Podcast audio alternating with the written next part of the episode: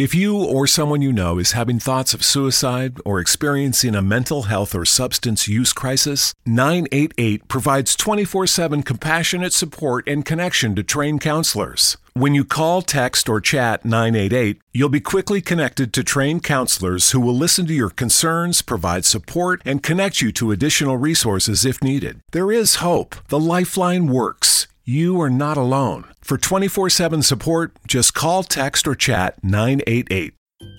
Whether you're buying a new car, a used car, or refinancing your current car, FedChoice Federal Credit Union could help save you money.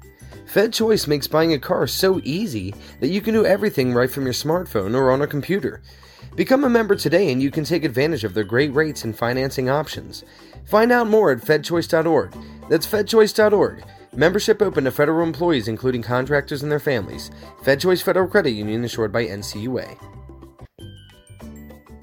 From the studios of Fox 5 in Washington, D.C., you are on the Hill. Tom Fitzgerald here with you, and we thank you for joining us once again. Bo Shuff is the executive director of DC Vote. It is the leading organization which has been advocating for Washington, D.C. to be admitted to the United States as the 51st state it was the subject of a very high profile hearing on Capitol Hill this past week. Bo, thanks for joining us. Thanks for having me. I appreciate it. So I want to start by laying out because you know typically when we do these stories here in Washington, we're talking to an audience of people who are familiar right. with the history of this issue. Uh, obviously, for the podcast, uh, want to lay out the land a, a Sure. little bit more. Um, what is the national impression, do you think, of the issue of whether or not Washington, D.C. should be a state? Do most people even realize that Washington, D.C. has no voting representation in the Congress? Yeah, I think the national uh, opinion on the subject is. I'm sorry, what? Yeah. Um, the the vast majority of folks that we talk to, eh, not the vast majority, I would say it's about forty percent of the population just has absolutely no idea. Uh, now, is it out of, you know, I'm sorry, what out of an assumption that DC already did have some representation or of a viewpoint of why should it? Oh, it's a complete mix. Yeah. We've got folks that uh, assume that we have senators and representatives. We have folks that uh, think that we vote in Maryland or Virginia, depending on which side of D.C. we live on. We have folks that think that we go home uh, to vote because they don't think anybody actually lives here full time or that there are 700,000 residents in the district. Um, so it's a wide mix. They just don't know. They just have no concept of, of what it means to live in the district. They think it's part of another state. This is an issue uh, which has recently, it's never gone away, That's right. but recently um, has had more energy, more dollars put behind it than previously. And it did get a hearing in the House of Representatives this week. Why now, and, and what is the idea behind this push at this moment? Sure. So um, that's a great question, and, and it, it comes up quite a bit. Uh, energy around issues tends to go in cycles. And so we saw a cycle uh, a number of years ago in 92, 93 uh, with trying to create a vote for our delegate in exchange for a new uh, new representative being created. So instead of 435, we'd have 436. At that time, it would have gone to Utah, but that would have changed at the next census. So whatever, it's known as sort of the Utah deal um, that effort didn't didn't pass, and so at that point, the community really sort of it, it hurt. It, it it was a it was a it was a bit of a blow, and so the community looked at what do we do next, uh, and how do we how do we move forward, continue to move forward on on voting rights and equality, and moved more into a judicial strategy. We went after a ballot initiative for budget autonomy. Uh, we went after lawsuits that would help us get legislative autonomy, sort of pieces and parts of of, of what I call pieces and parts of statehood. Um, then in 2016, there was this conventional wisdom that uh, we were going to have a new Democratic president, and we were going to maybe have a new Democratic House and a new Democratic Senate, and it was going to be the most opportune moment to push statehood again because we thought that the, based on the party platforms, that that would give us the best chance.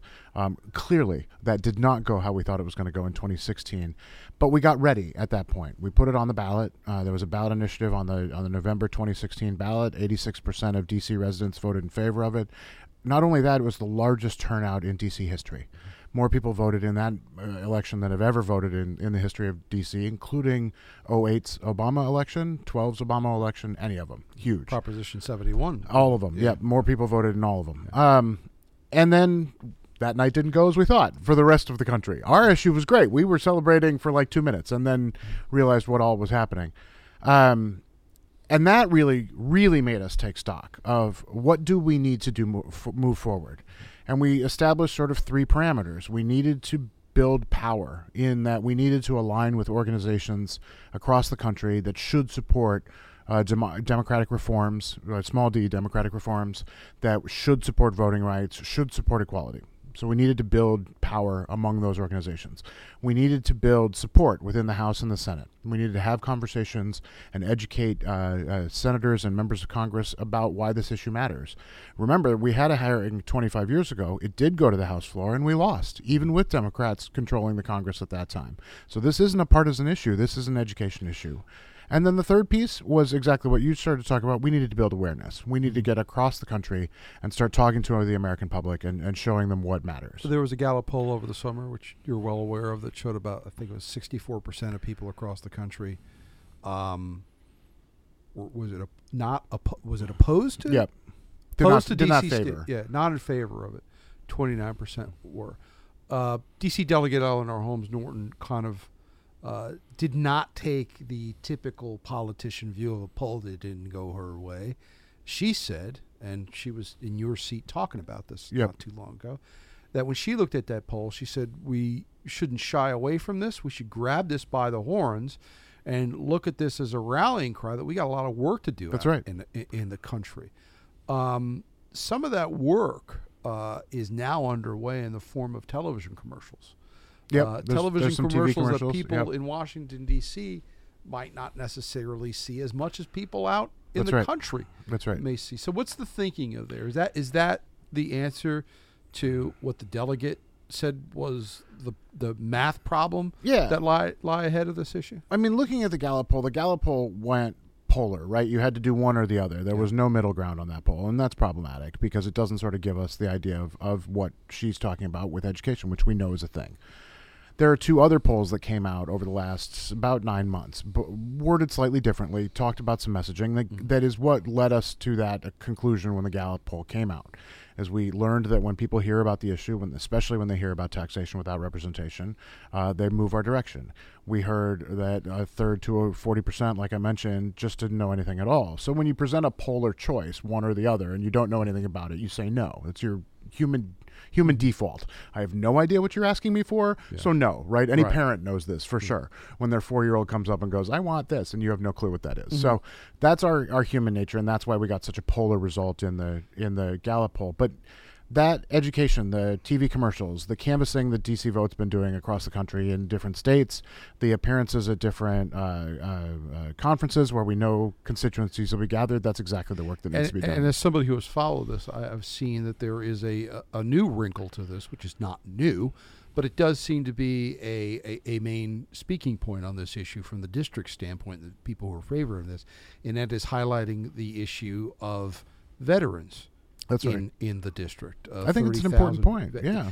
It, it, it almost a head scratcher, though, as to why this was not talked about loudly and more often before now. Yeah, I mean, when we were in uh, in 92, 93, when we were dealing with the, the vote deal with Utah, the veterans were definitely forefront.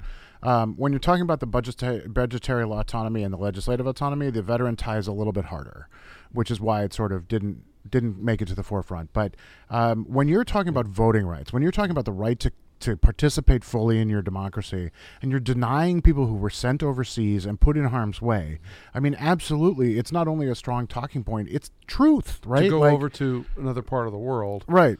you know, in combat That's right to fight for somebody else's rights That's right. and then return home to a place like, where you even- don't have full even if you're talking about those, you know, when, when military folks are overseas, they have the right to vote in their home location. So they stationed in Baghdad, a soldier from Maryland has the right to vote in Congress and vote in the Senate. Mm-hmm. Stationed in Baghdad, a soldier from the district does not. Like it is, it is even that unfair in the moment, much less returning to DC as a veteran. And we should point out that one of the idiosyncrasies of all of this is that people in Washington D.C. can vote for the president of the United States. We can, yeah. The Twenty Third Amendment did did work on that. So there seems to be this gap here. There where is. You're We've got a- allowed to vote for the got a- highest office in the We've got a big old donut hole, basically. but you can't vote for a congressman. You can't vote for a senator. Uh, I want to talk about maybe some of the differences within the support Okay. because there are a group of people who absolutely support voting rights for people who live in the District of Columbia, Right. but are not there on statehood. And Yep. then there are people who are there for statehood and say, no, absolutely not. We will not accept anything besides statehood. Right. That is how we.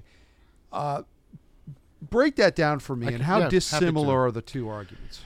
So, I come out of the the marriage movement, the fight for LGBT equality, and w- one of the other things we did in 2017, after we took stock of the fact that we won but lost on election night in 2016, was uh, actually at the urging of Chairman Mendelson, uh, the the council chairman of DC. Uh, he said, "There's no plan. What's the plan?"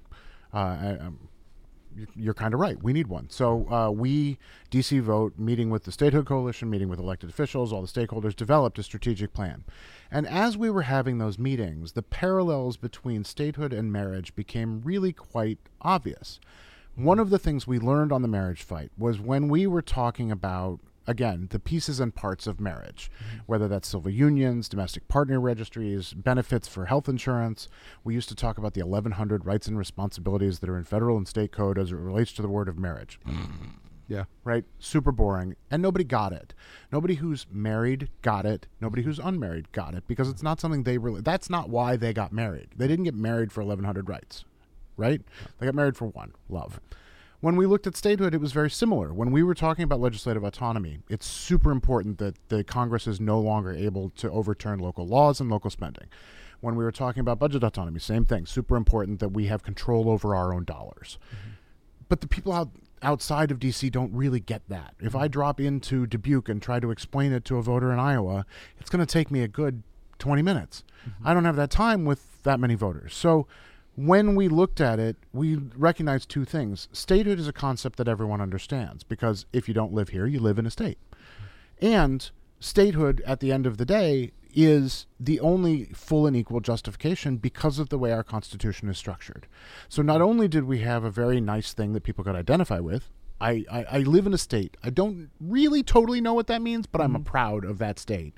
Um, and it's also the only legal solution that, that provides full and equal uh, representation to DC. Is the word statehood, just the word statehood, is that one of the hangups with people because they look at Washington D.C. It's really not. and it's a city. yeah, Uh, you know, they you you think your your concept of a state is, you know, whether it's a small state like Rhode Island or whether it's a big Right. state like Texas, that it's a you know uh, a, a, a geographic region of, of the country. Is is that one of the hangups out there in the country over this? If if you were to you know one of the names that's been promote, proposed for the twenty first state was Douglas Washington Douglas, Douglas Commonwealth. That's right. if you tried to sell this as a Commonwealth status, would, would would that be an easier haul with people? Do you think? You know, I don't think so. And, and it's it's it's a it's maybe a small hang up, but it's the same hang up that every state heard when they were coming into the union. Alaska and Hawaii are too far away. Mm-hmm. They're not connected to the country. Texas is too big. Texas is actually technically its own country. We can't possibly bring in another country as a state, right? Mm-hmm. I, I think the folks sitting in Rhode Island or in Vermont were like, Nevada doesn't look like a state. It's ginormous. Mm-hmm.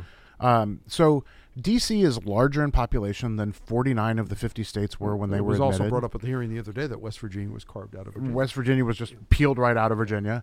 Um, but with the exception of Oklahoma, we have way more people than any of the states had when they brought in were brought in, and there's no definition anywhere about what size a state should be. So extracting the idea of what a state is is part of your job here, Right. To to make people understand this is about seven hundred two thousand people. That's right. not just your traditional, you know, placemat that you had as a kid, where you looked out over, you know, fifty contiguous yeah, states. I do feel the worst for fourth graders that are going to have to draw the district at some point, um, because the boundary is so Well, nuanced. I, can it's tell you be a from growing up for New Jersey, not the- any better. The, the New Jersey, uh, the, the New Jersey outline was always horrible. Yep, I It grew up like in- two triangles smushed together and not I, very good. I grew up in Southern California, and it was three straight lines, and then you just sort of curved the coast and There hoped it was good. But Let's talk about the hearing. So the House Oversight Committee um, Thursday here in Washington um, holds this hearing on HR 51. It's named HR 51. Not. Heck of just a bill because number. That, that, not just because it's the bill number, because Washington would D.C. would be the 51st state. And in this hearing, whoever uh, figured that out was really, really smart. you could credit Delegate Norton for that one, I think. Um, there was a panel which consisted of the mayor of Washington, D.C., Muriel Bowser, uh, the chair of the D.C. Council, Phil Mendelson, and um, two constitutional scholars, one who uh, was open to the idea of D.C. statehood, one who was decidedly not. Um, but also on the panel were, even though Democrats control the Congress, uh, the House of Representatives right now, were some Republicans like Ohio Congressman Jim Jordan, who right out of the gate had some Yeah, really strong he did things not to say slow down this. into that one at all. Um, he talked about the embattled veteran D.C. councilman Jack Evans, uh, who over the close to a year now has faced some very serious uh, ethical accusations and multiple investigations. Uh, there was also talk about um, questions regarding uh, crime in the District of Columbia. There were questions about the transit system here. There were even questions about parking. No, the parking was one of my favorites. Um, so, you know, I spoke to the mayor after it was over, and, and I had asked her if, uh, if she felt, um, what was her reaction to the to the opposition that was was brought forward, and she did mention the, you know, that the parking rights of you know a couple of members of Congress seem to outweigh yep. the needs of 702,000 people. But what did you make of, of, of the level of the arguments against this? Because occasionally it did get into some very complicated things about enumerated powers, Yep. an Article 1, or uh, which did make it seem like there there are some things to sort out about this on both bit, sides. yeah. It's it's not as cut and dry as it seems. But did did you feel that the uh, questions about this that were raised were up to the level of what you were expecting? I think there were there were sort of two levels. It, it kind of like our representation, right? There was the full on intellectual conversation at the constitutional level, and then there was the like the really petty petty stuff that's just distraction. Um, it, it, the constitutional scholars that you mentioned that were on the panel, it's important to note that, that the one who uh, said that it is constitutional, said that it, that the Congress does has the, have the power, is from the Congressional Research Service, which is Congress's Library of Congress's body that researches issues, uh, nonpartisan at all, non-ideological. It's their job. The other one, Roger and the Pilon, other one from the Cato is a- which is, a libertarian. paid consultant from a conservative think tank. So uh, Well, though- difference. though in, they'd call themselves libertarians. well, Yeah, they yeah. call themselves that, but I don't. I don't know that I would agree. But anyway, um, I think that's really important to understand because uh, we've seen now that, and this is the second time that Congressional Research Service has said this, that it is a constitutionally allowed provision for the Congress to enact this. Um, I thought that discussion was really interesting, and I think that that discussion continues needs to continue to happen. That uh, that uh, ask the constitutional questions, ask the challenging ones about uh, about the law, and how do you detangle things. We've got, you know, as a historic preservation board, we have uh, our court system that is hugely impacted. We have all kinds of really serious things we need to talk about.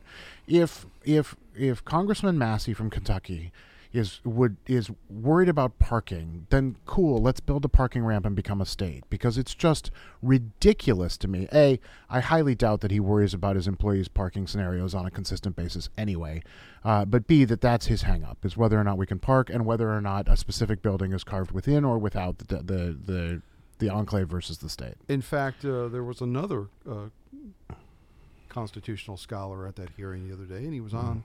He was on the panel. That's on right. panel. That would be uh, Maryland Congressman uh, Jamie Raskin, a Democrat out of Maryland, who is a uh, constitutional law professor. That's And, right. You know, Raskin was the one who kind of talked about um, some of the some of the uh, history of, of the district, um, and you know, part of that history was that at one time the congressman had said that people who lived in Washington D.C. were, for a certain amount of time, allowed to continue to vote in Maryland for uh, people who had previously voted in That's right. elections prior to the creation of Washington D.C. from you know what was part of Maryland and at one time was also part of Arlington, Virginia, which was Right, Arlington ceded- and, and yeah, Alexandria. Yeah, Arlington and Alexandria, which was ceded back to Virginia in the uh, early uh, 1800s.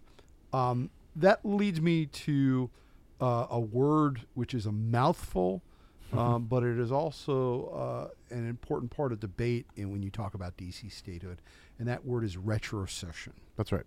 Uh, retrocession is this idea uh, that since Washington D.C. was was literally carved out of land from the state of Maryland and at one point from the Commonwealth of Virginia, that uh, D.C. could somehow retrocede back into Maryland, either uh, for congressional election purposes or in totality. And you know, there's this one uh, group that is uh, that is saying that you know that we become a county of uh, uh, of Maryland.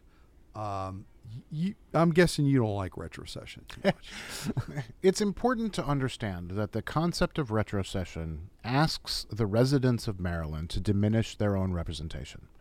That's really important, and I think it's a piece not talked about, uh, especially by the folks who, who are pushing for the county solution, is that you are asking the population of Maryland to change their own representation.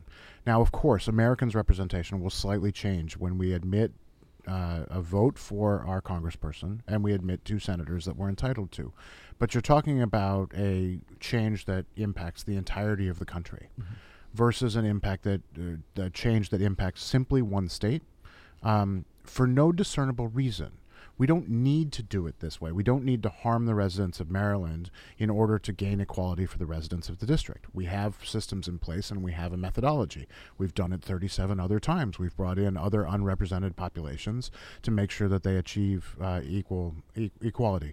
Um, so it, it is a harm without a cause, uh, and, and it's a it's a question that just doesn't need to. It, it's not the solution. It's not the way that we move forward. It is another example, though, of though people who tend to share the feeling that people in Washington D.C. deserve representation. They just Right, have a different right. way of trying to come up. It's with a absolutely a different solution. Um, it just one that I think the solution does more harm, significantly more harm than good, and it's why you've seen every single member of the Maryland delegation to Congress sign on to DC statehood.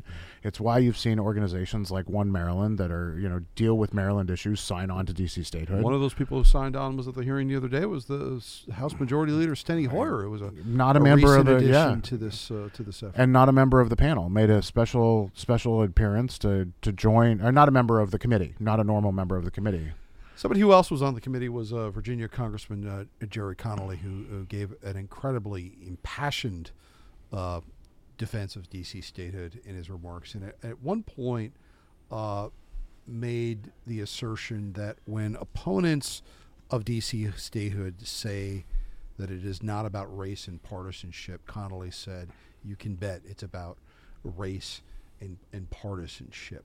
Um, is that an argument that we can expect to see more of as this progresses? That this is a not just a political issue, but that this is a, a racial, a civil rights issue? it's absolutely 100% a civil rights issue and it goes back 218 years to when dc had representation uh, the folks that could vote here at the time were only landowning white men uh, and we have expanded that representation over the country over the course of history to include more and more and more and more this is the next level of more Um, we refer to D- DC's lack of statehood as the original form of voter suppression uh, because it is. We, it was the first time we saw a government entity take away representation or whittle down power of a, of a select populace. Right now, we sit at a, at a moment in time where the Congress is the one that decides DC local laws. We have the equivalent of a 538 person district council. Uh, but I only get to vote for 13 of them or participate in thir- 13 of them. I don't even get to vote for all of them because I don't get to pick other wards. Um, 435 of those, 535 of those, are not rep- chosen by us. That body is drastically majority white, and the district is still a minority community. It, we are still a majority minority population. It is the definition of a racist construct when an entirely or a, a, majority white body gets to make the decisions over a majority minority party or body with without any say. Um, so it's absolutely a civil rights issue. It especially becomes a civil rights issue when you see how the decisions that Congress have made over time have impacted different communities.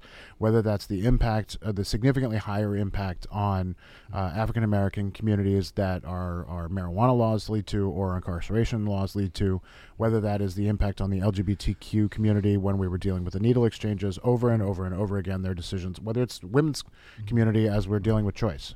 These are all concerns in, in large part from the inside out, from DC looking at That's its right. situation. From the outside in, though, th- there were some things that were brought up uh, by the opponents in the hearing um, that did make you kind of lean forward a little bit and, and wonder about. And one of those was, you know, the relationship between a state and the nation's capital. The Yep. idea that one state uh, should not control uh, the the nation's capital. Uh, one of the things that would occur if uh, D.C. statehood were to be achieved, uh, from what we understand, is a I guess the, way to describe it is a federal campus, uh, a a border around Yeah. what we traditionally view as you know the National Mall, the museums, the White House, the Capitol, the Supreme Court, that area. Um, although you know in D.C. it's a little bit hard. There's a lot of federal buildings Yeah. spread out all over the place. But uh, speak to speak to that for a Sure. moment. Is that a legitimate concern that if if Washington D.C. were to become a state, that then now all of the other states would somehow be beholden to D.C. because it now houses the national capital? Uh, no, I don't think so. For a couple of reasons. One, um, the the Constitution requires a federal district. It defines the largest that that federal district can be, but it doesn't define how small it can be. And so, really, all we're talking about is is reducing the size of the federal district to what is actually the nation's capital. We all agree that there should be a nation's capital that is an independent piece of territory that is still governed by Congress, that is still maintained for all of the American people, uh, but it should represent what is actually the capital and not the residential, commercial, and educational territory that is the this the district uh, that is Washington that is the District of Columbia, right? We have two pieces in conflict presently.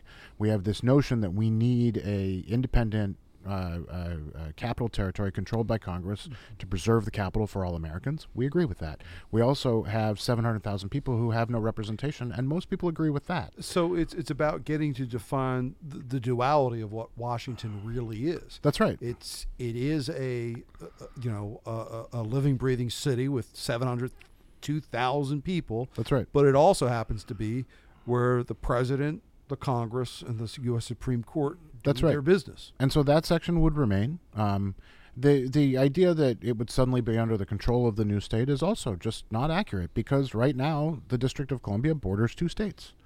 Nobody makes a claim that Maryland or Virginia have significant impact over the federal government, more significant impact over the federal government than anybody else. The new borders would simply be Washington D.C. and Virginia having borders with with the federal district. So, and the other big piece that people don't always remember is that Washington D.C., the 51st state, does not have tanks. If there was ever going to actually be a conflict between the needs of the district and the needs of the federal government, the resources and strength of the federal government so massively outweigh any resources or, or needs of, of the district, uh, the new state, uh, that that conflict would end very, very we rapidly. We do have- We're going to see it in the. We're going to see it in the morning, supposedly. You know, we've we've. There's always there's very much concern about uh, Washington D.C. Uh, suddenly having control over Congress. Yet tomorrow morning we're expecting climate protests that'll shut down the Washington D.C. So what we're actually seeing is inaction in Congress having control over the local economy of Washington D.C. That's a whole nother podcast. But the idea of idling cars somehow making a point about global warming is a head scratcher t- to me in a bit. But that's that's Yeah. for another podcast. Um, let's talk about where we are with this. So uh, the House holds this hearing. Yep. Goes on for three hours. Um, when can we expect a vote on this out of committee? Sure. Uh, when can we possibly see this go for a, vote before the House? Sure. Uh, the next step, like you said, is the markup or vote in the committee where they could get amended or whatever. Um, And it'll probably pass because of Yeah. the number of Democrats that control the committee. uh, and the fa- all of the Democrats on the committee are co-sponsors, with the exception of one. Uh, so we do expect it to come out of committee. Um, we expect that later this fall. Uh, tomorrow is the first day of fall. Finally, uh, maybe it's going to cool off at some it point. won't feel like it, but Um, be, yeah. Uh, we're going to expect that later this fall, and then the floor vote is a little bit more up in the air because of everything that might be going on on the floor calendar. It is. We have assurances from leadership that it'll happen this Congress. Uh, we just secured our 221st total sponsors, but more importantly, 218 of those can actually vote because we've got three non-voting delegates as co-sponsors. So we have the votes as co-sponsors to pass it as soon as it hits the floor. But there is where I pose the question does this run into a brick wall in the United States Senate? Because right now you have, you told me 33, 34. co- Yep. 34 co sponsors in the Senate. Uh, but more importantly, you have the Senate Majority Leader Mitch McConnell, who has described The Grim Reaper. Grim Reaper. He's he's proud to say it. Yep. Um, he's referred to DC statehood as socialism. Um, that doesn't sound like Mitch McConnell is ready to bring anything resembling DC statehood to the floor. So, where does this leave us if it gets through the House and gets put on Mitch McConnell's desk and sits there? You know, I think that Mitch McConnell referring to himself as the Grim Reaper and then not being not going to move a DC statehood bill is just absolutely in line with everything else he's done. I don't know of significant legislation that he's brought up. Um, but we don't stop working just because, uh, and we don't stop educating just because we, we, we don't think it's going to pass the Senate this term. This is a, I I go back to the plan that we put together for Chairman Mendelson. This is a longer term effort than that. And what we have to continue to do is uh, create educational opportunities. And so moving through, through the House is absolutely an educational opportunity. And one of the biggest constituencies it's an opportunity with is the senators. So would you view getting it through committee and getting it approved on the floor of the House a- major victory for this time Huge. Huge. It is the first time in history that statehood will pass the House of Representatives. But do the supporters of this in the district understand absolutely. that you're probably not gonna land Absolutely. the whole thing here? Yeah, the the mentality and the and the and the knowledge among DC residents is we got to get it through the House and get to work. That's it. Like it's it is not this notion of we can pass it through everything, right? It is we got to get through the House and get to work. We got to get it through the House and get to work because we know that there's another huge wave of work coming. Um, and this certainly puts the horse before the uh, after the cart. But what do we know about what the president of the United States thinks about this? You know, we don't totally. At one point, uh, the president said uh, he, that he really likes DC people and they should get what they ask for. Uh, we don't know if he sort of totally knew the context. Um, hasn't said anything since. Uh, hasn't sort of engaged on the issue at all. Um, so we don't totally know where he stands. The reason I ask is because I had another guy one time who was a senator from Illinois who was running for president, who told me over at Eastern Market one day that he was in favor of D.C. statehood, and it never came to be during two terms of his presidency. Yep. Uh, the you know the district didn't ask during the two terms of of that presidency. Reason I bring this up is because if you are facing opposition from a Senate majority, now when I asked the delegate the other day, you were there. Yeah. She said, "Don't worry about Mitch McConnell. They were going to vote him out of office," which I, I, I don't know that she has the ability to say that at this point. However, has there been any effort to lobby the president directly on this? You know, there there hasn't been a direct effort. Actually, I don't know that for sure. I know that the mayor has had a couple of meetings with the president. I believe the subject came up when she had conversation with them. There has not been um, a grassroots uh, based lobbying effort uh, aimed at the president. Um, we just need to go through the steps. I'm a little bit surprised to hear that because if you're if you're looking at a situation where you think you might be able to get through the House, and your big stumbling block may be a Senate Majority Leader who refers to himself as the Grim Reaper, maybe a supporter of the President of the United States might have some sway.